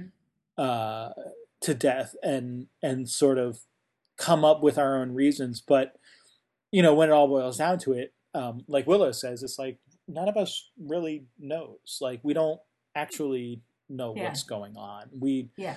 some people believe certain things, and that's fine, but there's really no answer. But that's not how we act when right. things like this happen. The, you know, we all sort of act in ways that sort of imply or suggest that maybe we all individually know and nobody has to talk about it because we all know already, when in fact, that's not actually the case. Like, mm-hmm. and so, you know, someone like Anya, who's already not, you know, up to speed on sort of human emotion and, uh, you know, social sort of cues, uh, you know, she comes in sort of seeing everyone acting like they know and expecting mm-hmm. to have an answer to these questions. And so, um, other than Buffy and, um, like the paramedics and, and nine one one dispatcher, Anya's the only other person who uses the phrase "the body" mm. in this episode too. Like, and, and she uses it twice, right? It's like, you know, are we going to see the body, first of all? And then, you know, are we going to, um, you, you know, are they going to, uh, cut into the body? Like, mm. you know, again, like, it's, it, it's bad enough just to, like, view it. Right. But, Um, she asks first if, if you're going to see it, and then are they going to cut it open? Mm. You know, what's what's going to happen? And, you know, again, from sort of the very literal perspective, you can sort of understand her just trying to get information. Um, but it's not until you get sort of the breakdown of why she's asking these things. It's because she just, she, it seems like her missing information is information that other people have. But when you find out that the piece that she's missing is that no one else really knows what's going on. Right. That's when you realize, like, oh, this is, this is why she's acting this way. Right. And I think that's kind of Willow's mistake. And, you know, the easy kind of thing to assume is that, like, I think why Willow kind of gets offended at first and why it could be easy to dismiss Anya is you feel it could be just that it's a problem of tact, of, like, that's kind of Willow's complaint is, like, you're impolite. Like, you know, you're, you're, you're vulgar and ask inappropriate questions and say things when you should be quiet and all these things. Whereas I think in some ways Anya is more ignorant than we kind of give her credit for being, in that, like you said, it's a literal asking for information. It's not a matter of, oh, you know, the, like the joke about Anya the wordsmith, like, she doesn't necessarily know how to phrase things in a human and polite way, but that she's genuinely asking for information. You know, it's, it's not about, it's not even about, I'm worried to see a dead body. It's a literal question of what happens next. Can you explain to me the process? You know, she's not, it, it's not kind of as deliberate, I think, as, like, you know, what Willow is kind of assuming it to be of, you know, you know, that, that maybe Anya's worried about what role she has to play and everything. It's more Anya asking for guidance of, you know, what is expected of me. Um, you know, which I kind of like at the end, like, even after the breakdown and everything, as they're leaving, she's still kind of asking, how are we going to help? Like, like, we've had this whole conversation and I still don't understand, like, what our job is here. Like, she's happy to help. She just wants to know what it is. Um, and Yeah, like the literal inability for anybody to answer that. Like, you know, and it obviously goes beyond the questions of how do we help? It goes to like the more metaphysical things of like, why do people die? You know, like that's kind of really what yeah. Anya's asking underneath is, you know, not how, not just what do I do now that she died, but why did she have to die? And why can't she, you know, you know, have these things anymore, like fruit punch and, you know, brushing mm. her hair and everything. Um, you know, and yeah. there's no answer to that question, you know, None, none that any of the other characters can give anyway. Um, you know, and I think that's sure. kind of Anya's realization is that these are questions that this is why everyone freaks out because we don't know. And that's why we start doing, you know, things like irrational things like changing our clothes a million. It's just some attempt to manage something which isn't manageable. Um, so... Like, you know, I think Anya's kind of going through what everyone else is. It's just that she doesn't realize that. Like you said, like she thinks everybody else understands this process more than she does. And they all have some sort of clue as to how this all works if they would only kind of share it. And, mm-hmm. you know, her kind of realizing that that's not necessarily the case. Everybody's as ignorant as she is in that moment. Yeah. And I, I do think there's a moment there, too, where, I mean, Willow, with her response, sort of realizes that. Yeah, absolutely, like, yeah. You know, there's, uh, and, I, you know, I'm not saying that there's going to be a great shift in how Willow and, you know, uh, Anya sort of interact together. But right. I do think there's at least a moment of, hey, this is... Maybe maybe I'm being a little unfair to Anya because this is something where none of us knows what's really going on. Right. Yeah, no, I totally think that Willow understands what it is that she's asking after she kind of has her moment where she explains herself. Um, and I feel like both Willow and Buffy have a moment of being more soft towards Anya, you know, because later when, you know, Anya, again, kind of tactlessly says, you know, I wish Joyce didn't die, like in the most obvious way ever. You understand that mm. that is, she's literally saying the same thing as anybody else when they phrase it a little bit more eloquently or sensitively. But that's what, yeah, that's right. what she's expressing, you know, and Buffy kind of very sincerely tells her thank you. Like she understands what she means. Um, yeah. So I think like... Right. Other people might say, Willow, you know, sorry for your loss or something. Right. You know, whereas right. she just sort of blurts it out. Yeah. But, yeah. But really there's no difference. So I think, I think both Willow and Buffy have a moment like that where they understand that um, yeah. and appreciate it. Like they under, they appreciate the sentiment behind what Anya's saying. Mm-hmm. Yeah. Um, All right. And so with that, we sort of jump to the hospital. Um, yeah. Uh, and I mean, there's, you know, there's a bit, we already talked a little bit about like the, you know, the doctor, you know, coming down from the morgue and um, the conversation where Buffy sort of imagines him saying, you right. know, I have I, to lie, I lie to you. Yeah. yeah. Um, so, but I, I did want to talk about at least two aspects. Um, And one is, uh, again, with Tara, um, only this time her mm. sort of uh, conversation with Buffy. And even just the situation of it. Because it's like, of course, this is that moment where, like, you're left alone. Um, and Joss sort of points it out, right? It's it's the, the moment where you're left alone in sort of your deepest moment of grief with someone who you don't really know all that well. Yeah. And...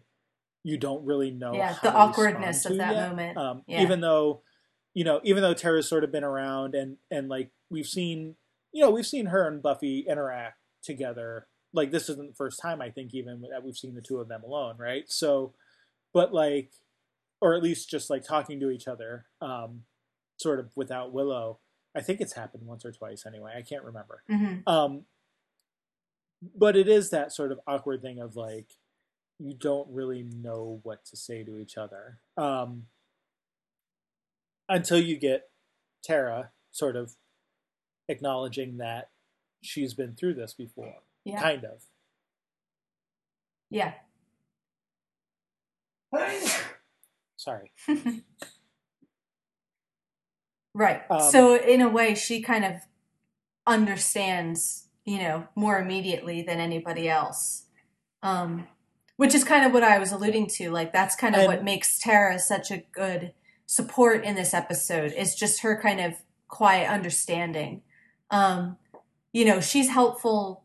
You know, Willow can kind of like worry about what Buffy needs and go and get her food and everything. But Tara is helpful just by being there, you know, um, you know, and kind of saying, but not, not in a intrusive way, because she's very clear about the fact that this is a very, you know, individual thing. And I'm not here to tell you what I went through or how it's going to be from now on or anything. It's just a sense sure. of, I understand, you know, what you're feeling.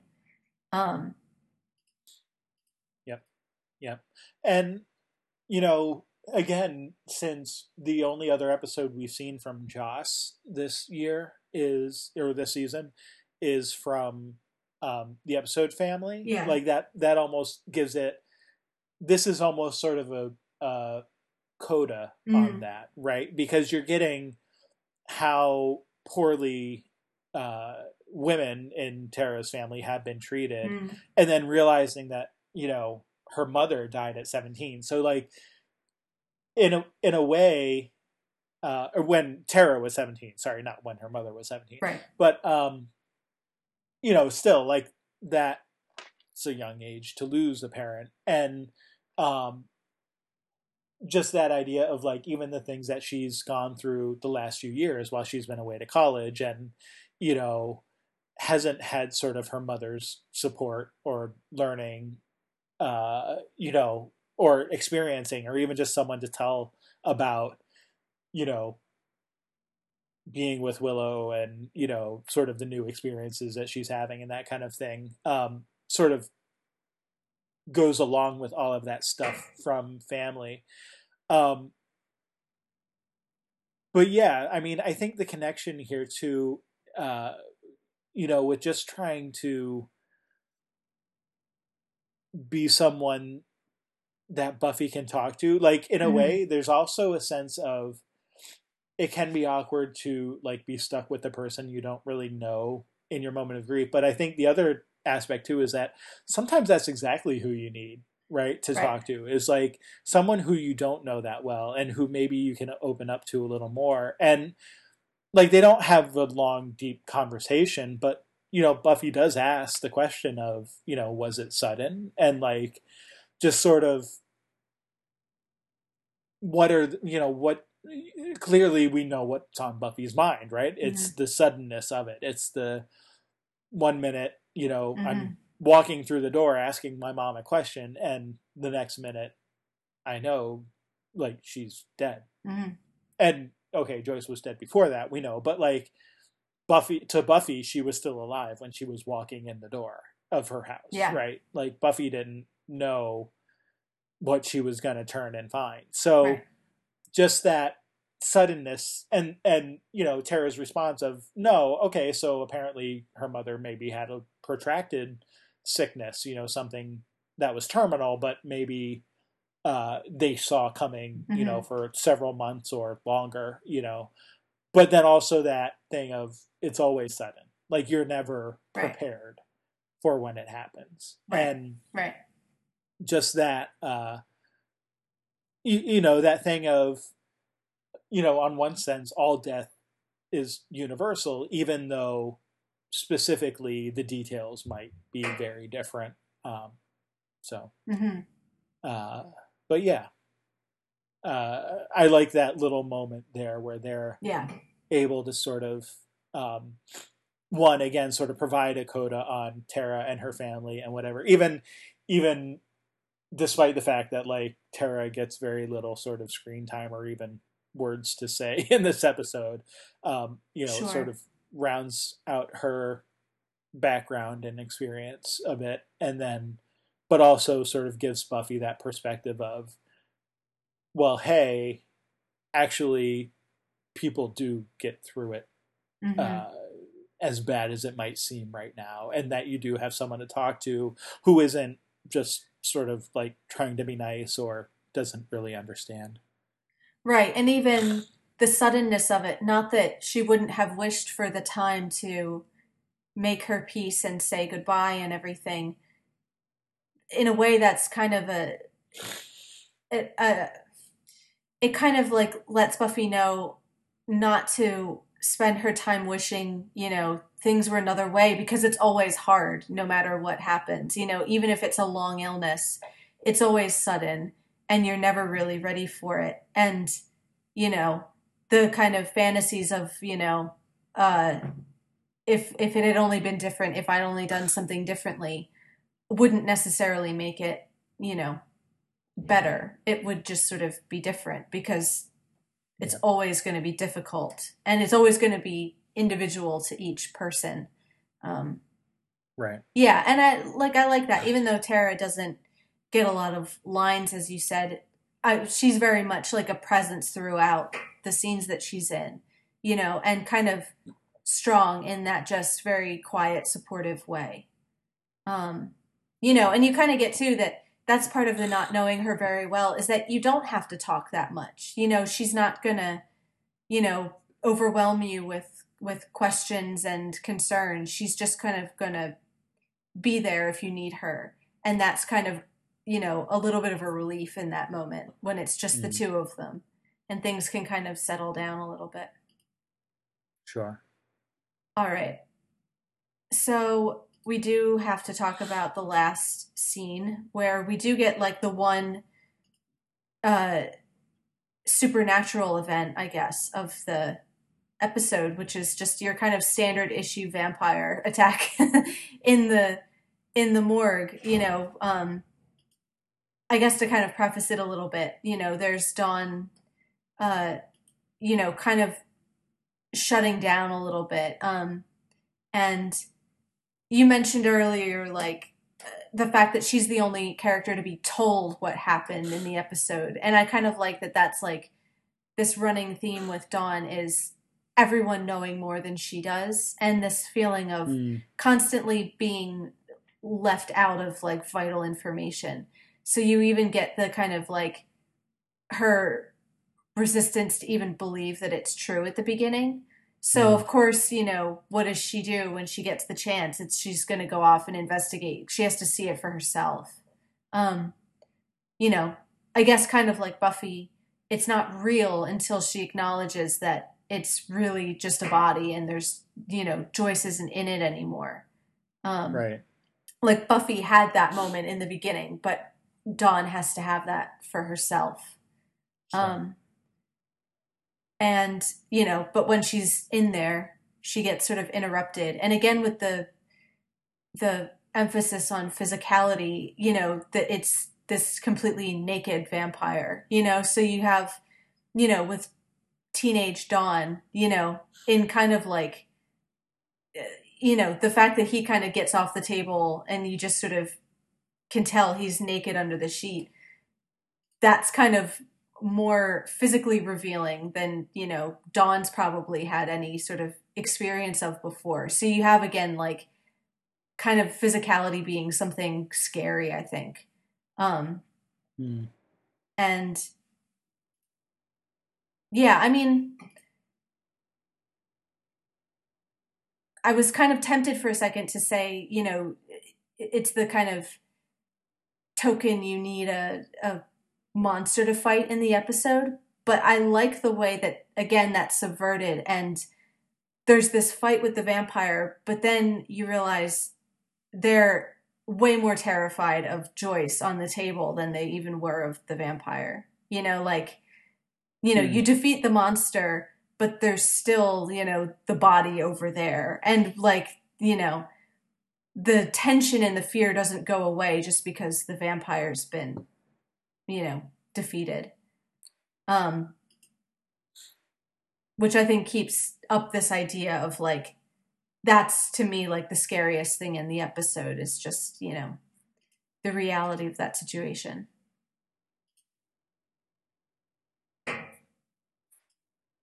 Yeah. No, I I definitely agree. Like, and earlier, like you said, the, you know, the body is sort of the monster of the episode. And I mean, I think that's where you get at the end. And so um, with the physicality of this episode, um, so two things. One, yes, the vampire being naked and whatever, but also like way more corpse-like than we normally see vampires being.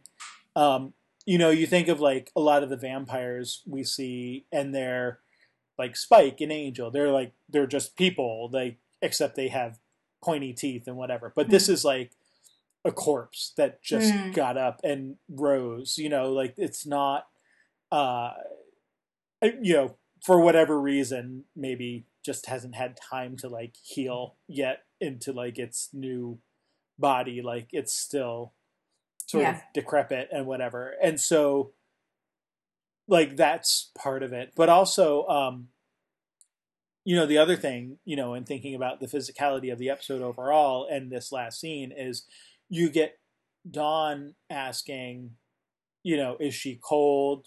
You know, again, which sort of echoes mm-hmm. Buffy in the beginning saying, you know, uh, she's cold, and the nine one one operator is like, you know, the body. And she's like, no, mm-hmm. my mother. And now you get Buffy saying, it's not her. Yeah. Um, she's gone. So, you know, sort of one hundred eighty degree turnaround mm-hmm. for Buffy in that moment. Um, but also getting Dawn at the very end, reaching out to mm. touch her mother.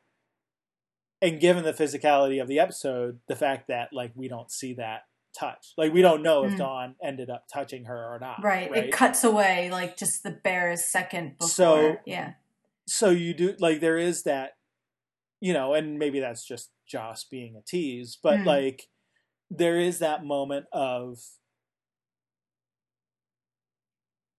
all the physicality that's around it is also sort of avoiding the body too, right? Mm-hmm. It's, you know, all the all the moments, except for like the C P R, which is like an attempt to revive, right. you know, life.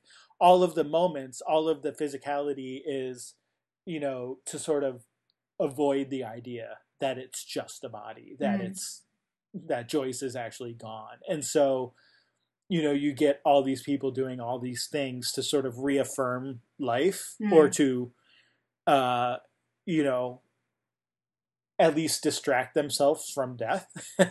um, yeah. But this final moment of, you know, Dawn potentially touching the body, it, you don't get that satisfaction one way or the other. Right. Um, right. So I don't know. I, I feel like it's a very, it's powerful. Although I'm not, I'm not entirely sure I know what it's, what Joss is saying or right. trying to yeah. say here. Like there's, there's yeah. definitely, uh, you know, sort of a very uh, emotional sort of aspect to it, I think. Yeah, and that's I think why it kind of made an impact on me. The ending is the that I don't the ambiguity of it of I don't.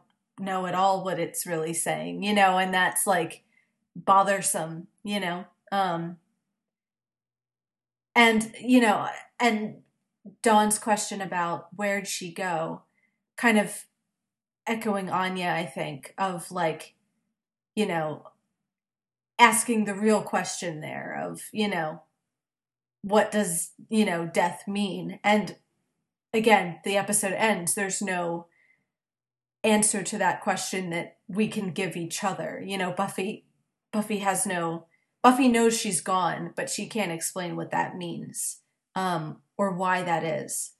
Um, yeah. So it just sort of hangs there. Um, yeah. Yeah. So there we are.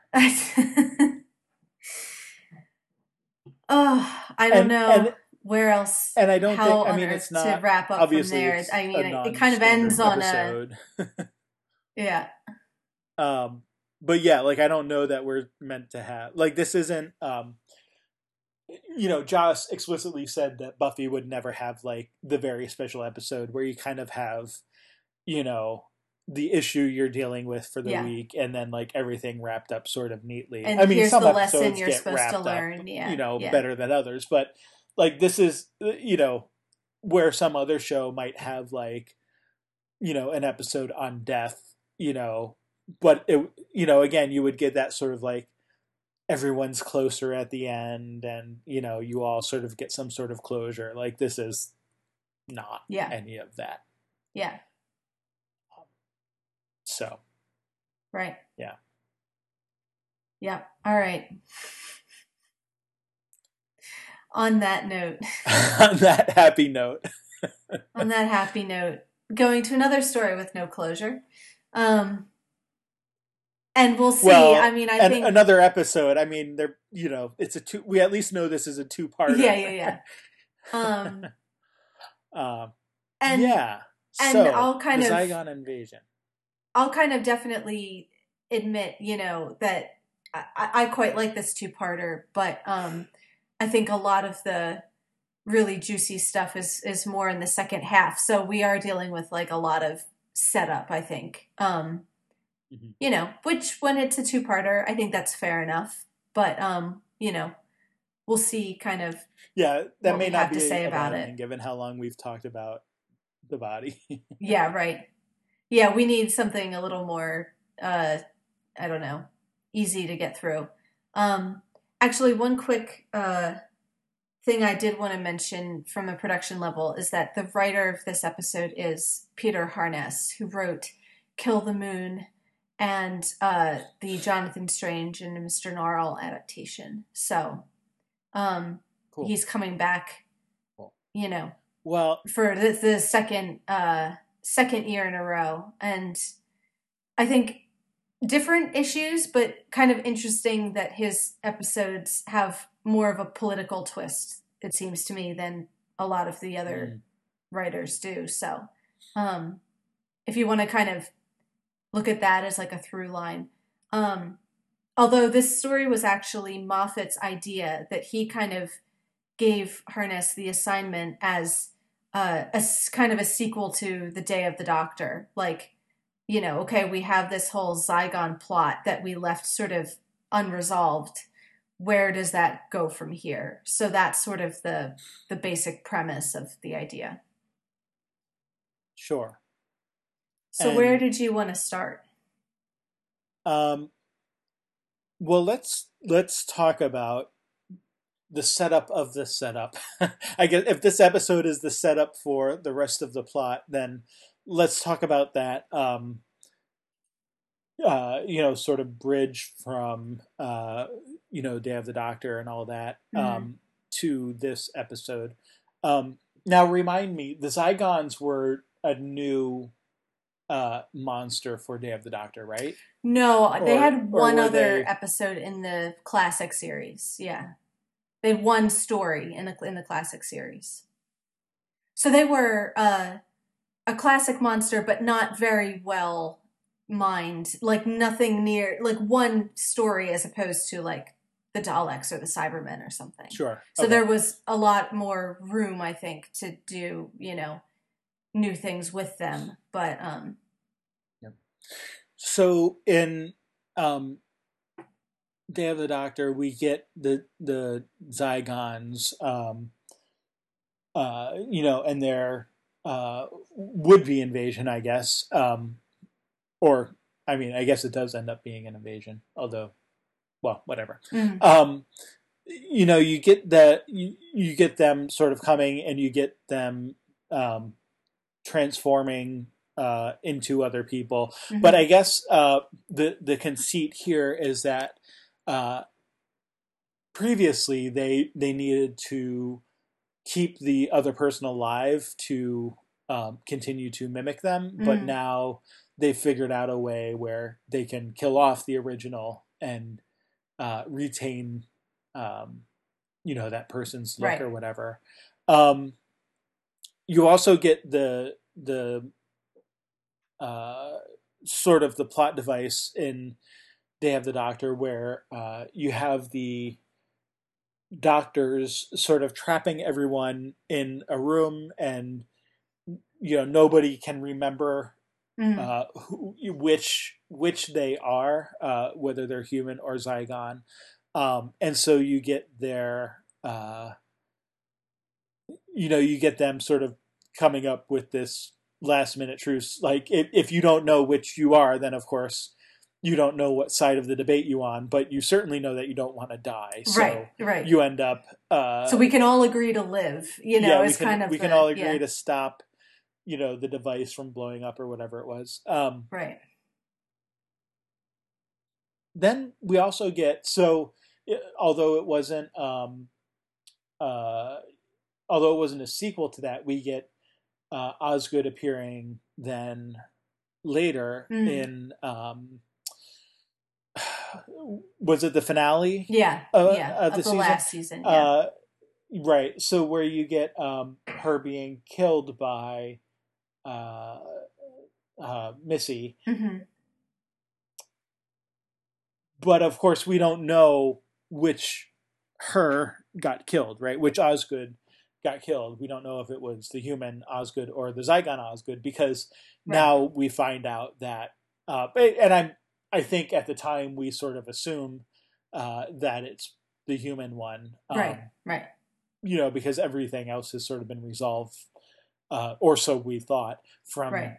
the Zygon uh, previous uh, story. So now we have uh, the introduction of, apparently after the whole Day of the Doctor thing, they put into uh, practice this Operation Double, uh,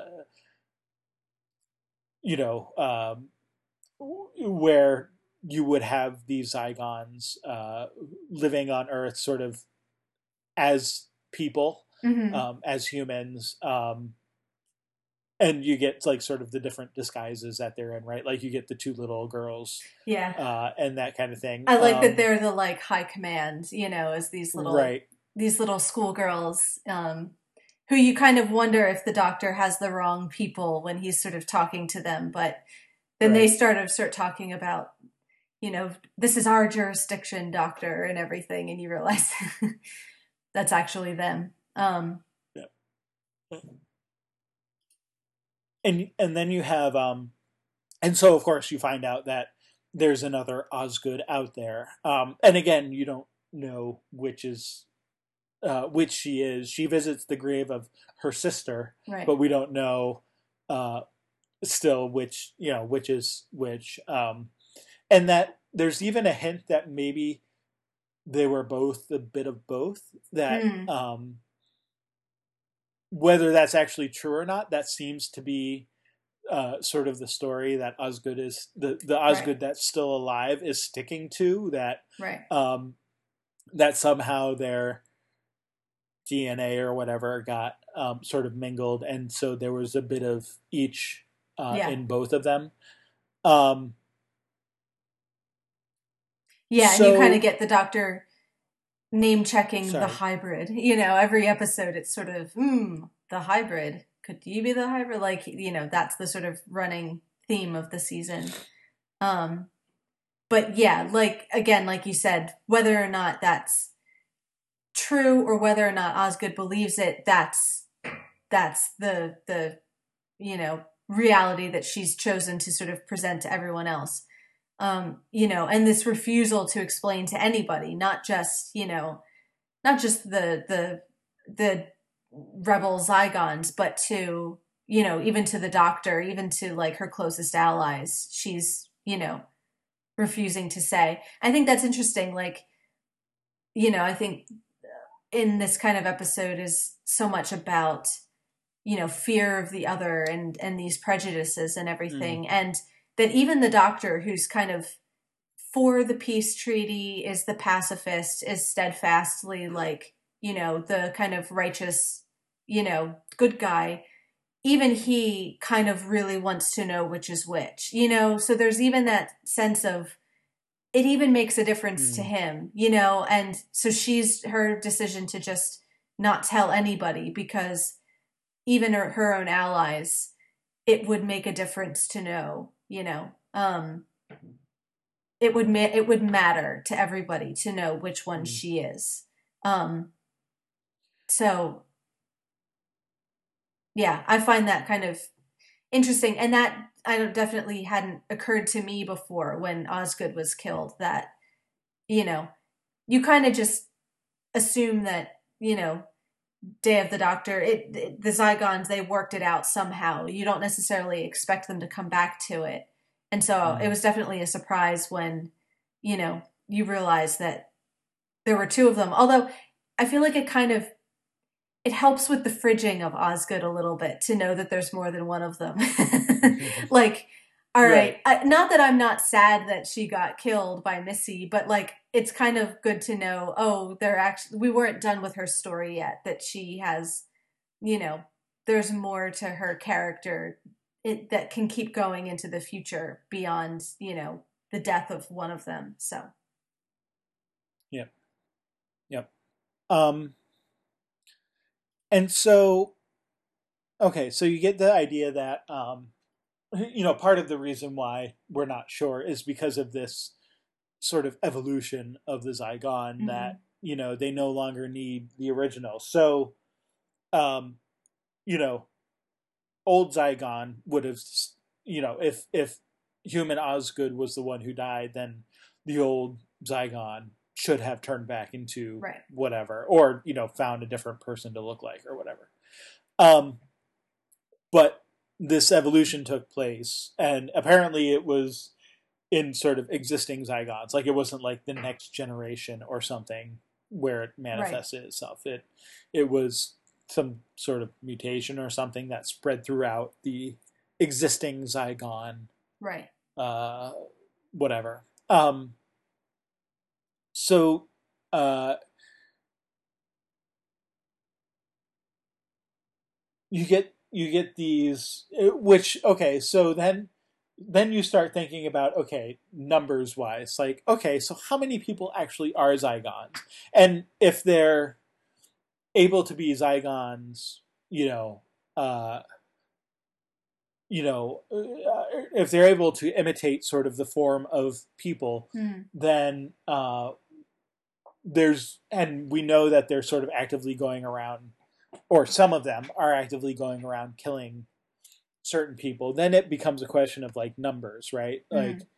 how many are there actually out there? Um, and we get sort of an answer to that in that, like, that there's been this invasion slowly taking place over a number of years. Mm-hmm. Um, I don't, I can't remember if they actually say how many. I don't years. think they're quite um, clear on it. They're like um, a little fuzzy about exactly when this is set. Um, yeah.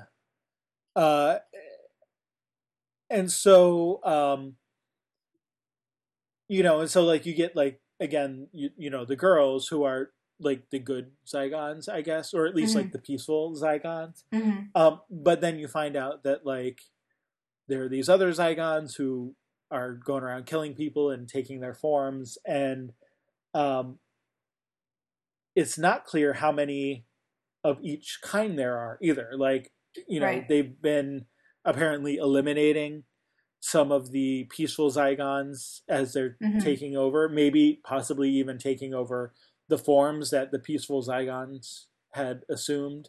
Yeah. Um, uh, and so, uh, yeah, it, it becomes really unclear as to like how many we're actually talking about here. Um, right. And, and that's part this... of the, that's part of the general fear is, we don't know what they look like and we don't know how many they are and they could be anywhere, you know? So that kind of fear of, you know, infiltration of, you know, not only are they different from us, but they're almost undetectable. And mm-hmm. so, you know, how can you kind of, you know, protect yourself against that? I think at, at one point they do give a number of, they say there are twenty million Zygons housed across the earth, but like you said, we don't necessarily know how many of them are, you know, peaceful and how many are, you know, uh, radical or revolutionary, I guess. But definitely, you have that sense of they are far, you know, the humans far outnumber, you know, the Zygons.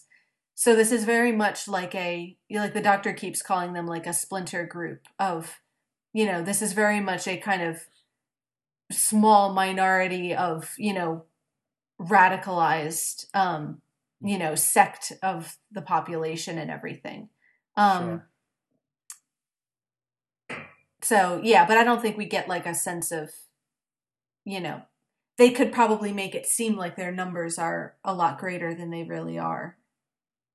And, and that's, you know, you know, that's part of the fear, right? Is that it might be a small number, but you don't know if it's the one next door or the one across right. the world, right? That's, that's it, that closeness yeah. um, is sort of the fear. And of course, um, I mean, you could take that and, and talk about sort of playing off of, uh, you know, sort of the current fears, at least in the U S of, yeah. uh, you know, um, you know, people who come from the Middle East or whatever. And, and, you know, you know, the vast majority, uh, it's like that, it's like that chart that, um, I've seen going around. It's like of the, you know, like whatever, hundreds of thousands of, you know, Middle Eastern, mm-hmm. um, people who have emigrated to the, you know, United States is there's been like two who have ever been like right. arrested for, you know, some sort of terrorist right. thing or whatever. So,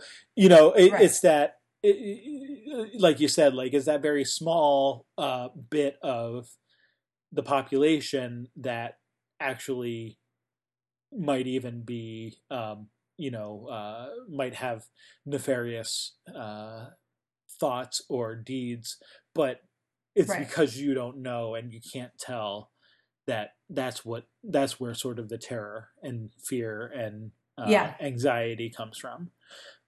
Well, um, and those two can, so and, it can, I think there can be created like a, a sense of those two doing enough damage for everybody that like people will care more about those two, you know, who, sure. you know, do go out and, you know, uh, you know, do violence, you know, rather than think about the, the small percentage of, you know, the population.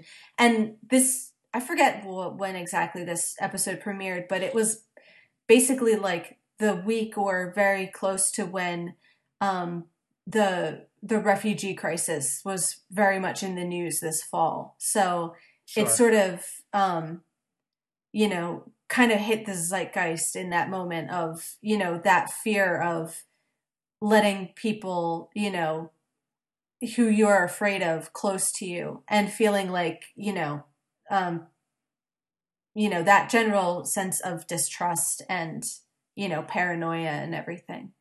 Um, so yeah. Um, so, uh, like with all that, uh, there's, you know, we, we see that, Uh, they are actively sort of uh, planting themselves within various places, right? At least at the end of the episode, we find out that, um, you know, like Kate and Clara and certain other uh, yeah. people are actually not people. They're Zygons. Um, and I mean, obviously, like... Well, I don't, maybe it's not obvious. It, it seems to me that the, you know, purpose here is that they're, you know, obviously going to take over the world. Um, but we don't know, like, for what necessarily, like, you know, is there like a larger invasion coming? Is this, is it just that they just want to wipe people out so that they have more room for themselves, no matter how many there are? Mm-hmm. Um, And, you know, again, like not knowing sort of the numbers or like the uh, uh, sympathies of the larger Zygon population. Right. Um, you know, is this like a situation where it's like you have two small factions on each side, but maybe a large sort of, you know, middle group that is just sort of saying, hey, let's wait and see how this plays out. Right, right. and and maybe like they'd be okay you know, staying peaceful with the Zygons, but maybe they're also not too upset if, like, all the humans get eliminated as well. Right. Um, or maybe not, you know, maybe, maybe the vast majority of them are okay with, you know, staying peaceful and actually want to stay peaceful, whatever. But we just don't, we just don't know at this point. Um, in either case, it does seem that, uh, enough Zygons have placed themselves within, um, powerful enough positions that mm. uh, that they're they seem to be able to get what they want. Um, enough sort of rebellious Zygons, I should say. Um, right. Yeah, and I think there's a couple. Like, I think that's a good point about we don't we haven't actually had any uh, insight into like what the majority population of Zygons, you know, their general kind of opinion is on the situation. So that's kind of still, you know, uh, open-ended, I think. But um, you do get a few kind of nuggets from, you know, these Zygons that we do meet. Um, and the one thing I wanted to point out was this kind of emphasis on the one, uh, when they make the little girls transform right before they're executed. Um, mm. There's the line about, um, we demand the right to be ourselves. And, you know, he, he tells them to normalize. Um, and then, uh, later with the one, like the police, you know, woman who turns out to be a Zygon in Truth or Consequences, um, before she transforms, that's kind of what she starts talking about is, you know, they, you know, they, they thought of us as monsters and everything.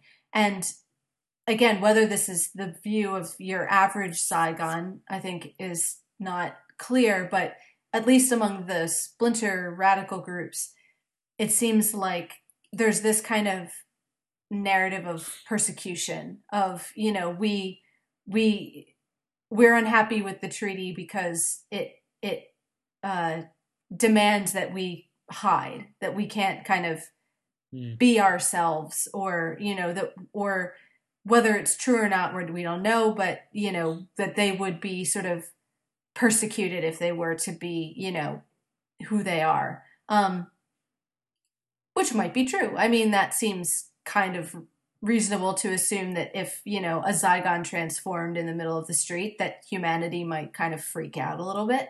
Um, and, you know, violence seems like a possibility. So that seems like not necessarily, you know, a lie that they would have to kind of hide in order to live peacefully. Um, but I think that's kind of yeah. part of the Zygon point of view is this idea of peace is only maintained if we kind of compromise ourselves. And, you know, we have to sort of like live in secret and in hiding and, you know, uh, pretend to not be who we really are. Um, sure. So,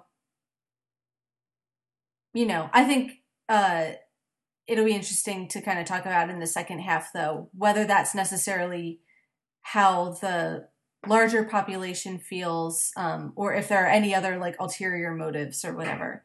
I think we'll get a little bit more information in part two. Yeah. Well, and right. And so you get, because that's the question, right? Is, you know, like, do most of them care about right.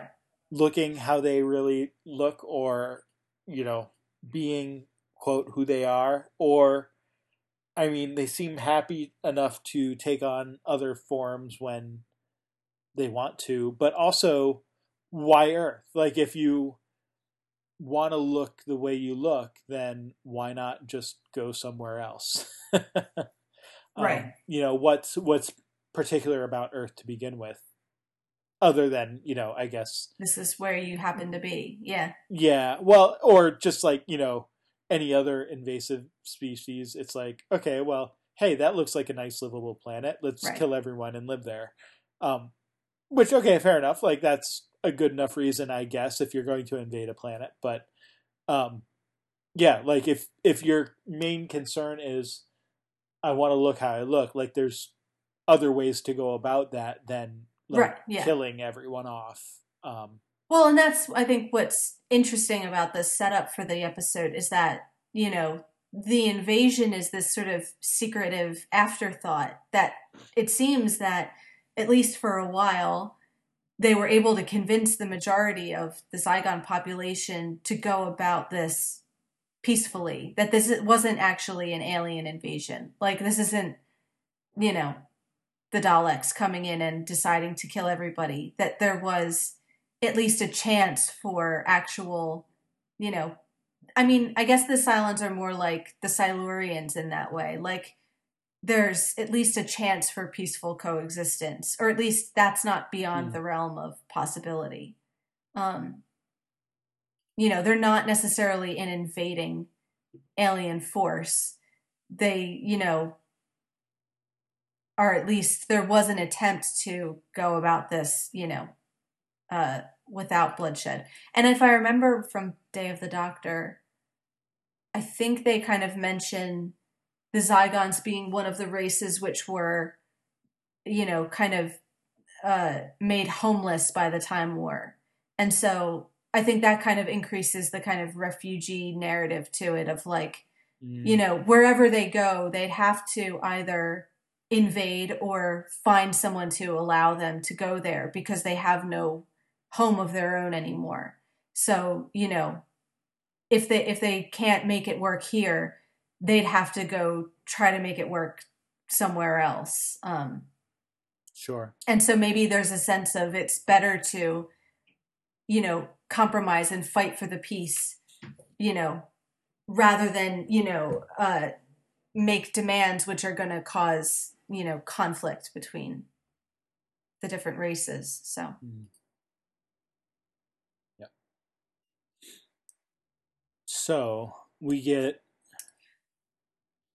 do we actually see, I can't remember, do we see Kate die?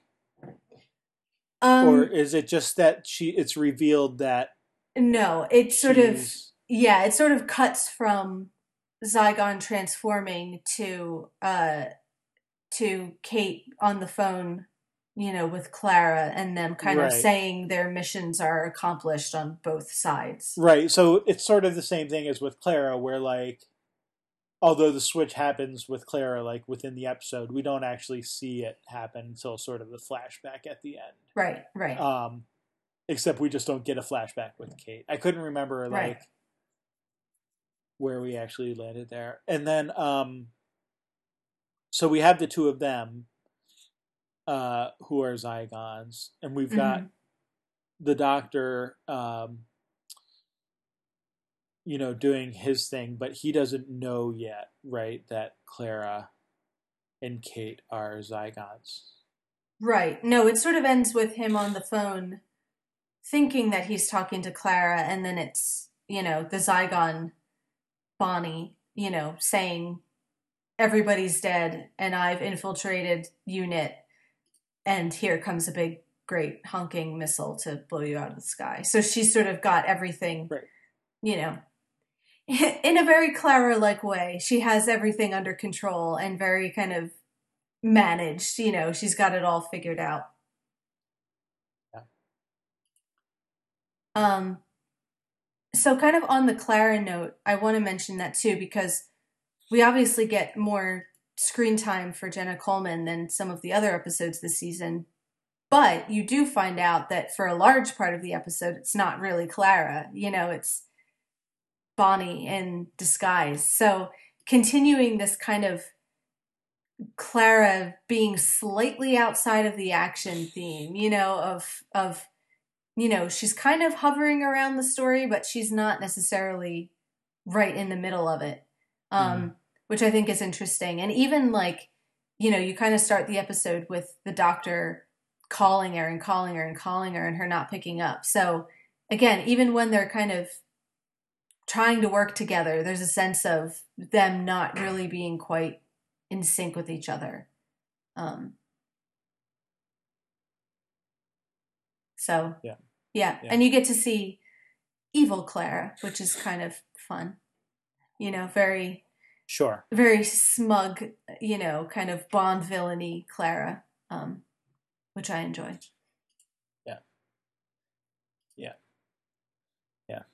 So yeah, it'll be interesting to see where where that goes.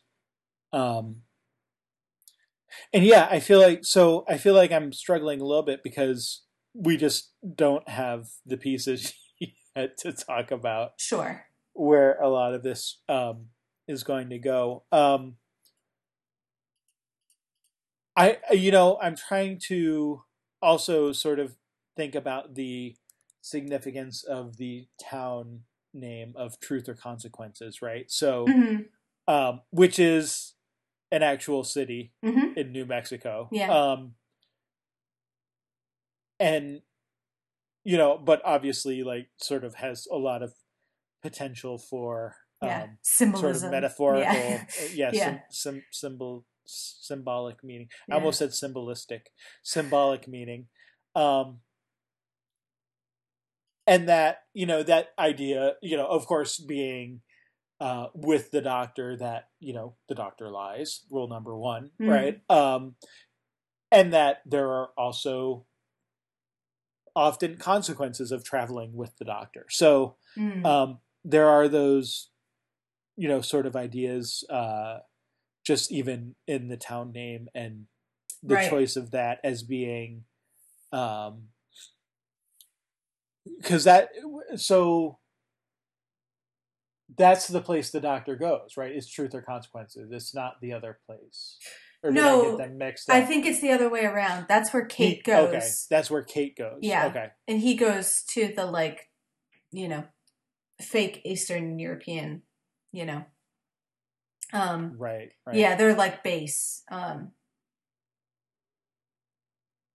yeah, because in Truth okay. or Consequences... Um, Um, I'm sorry.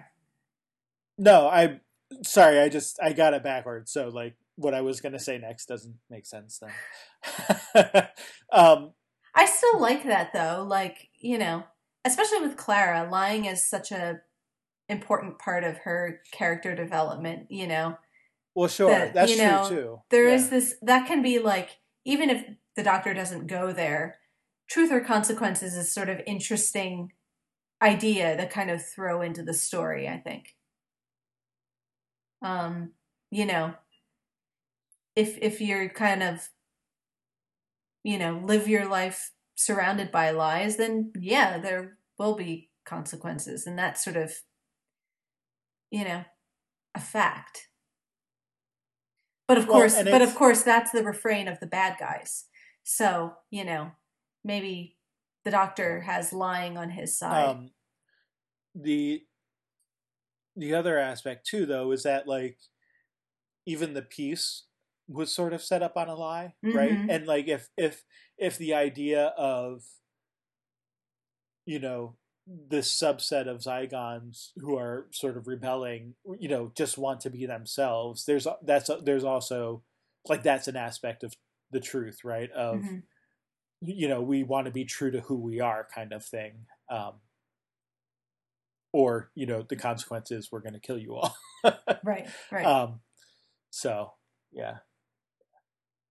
Um, but yeah, I don't, I mean, I, again, I feel like I'm sort of struggling because I, I know there's more sure to come. So I don't know um, what else maybe we've not talked about that you want to make sure we do, but. Um, no, I mean, I think we're we're kind of at our time, and we don't need to belabor the point. Um, I'll, you know, look forward to having a little bit more, you know, meat to chew on in the second half. But um, sure, I think we went pretty long on The Body, so we can probably wrap it up.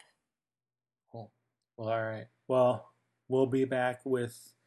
The second part then of this story next mm-hmm. week. And then uh, we'll also be back with uh, actually the, the second part of the uh, Angel story um, where we last left him off with him and, and him and right. Darla. Right. Huh. I always forget when there's cliffhangers with Buffy and Angel. I like forget about them for the week that we, right. I just like focus on the other one. And then you go back and you're like, oh yeah, we left that with like a really major cliffhanger.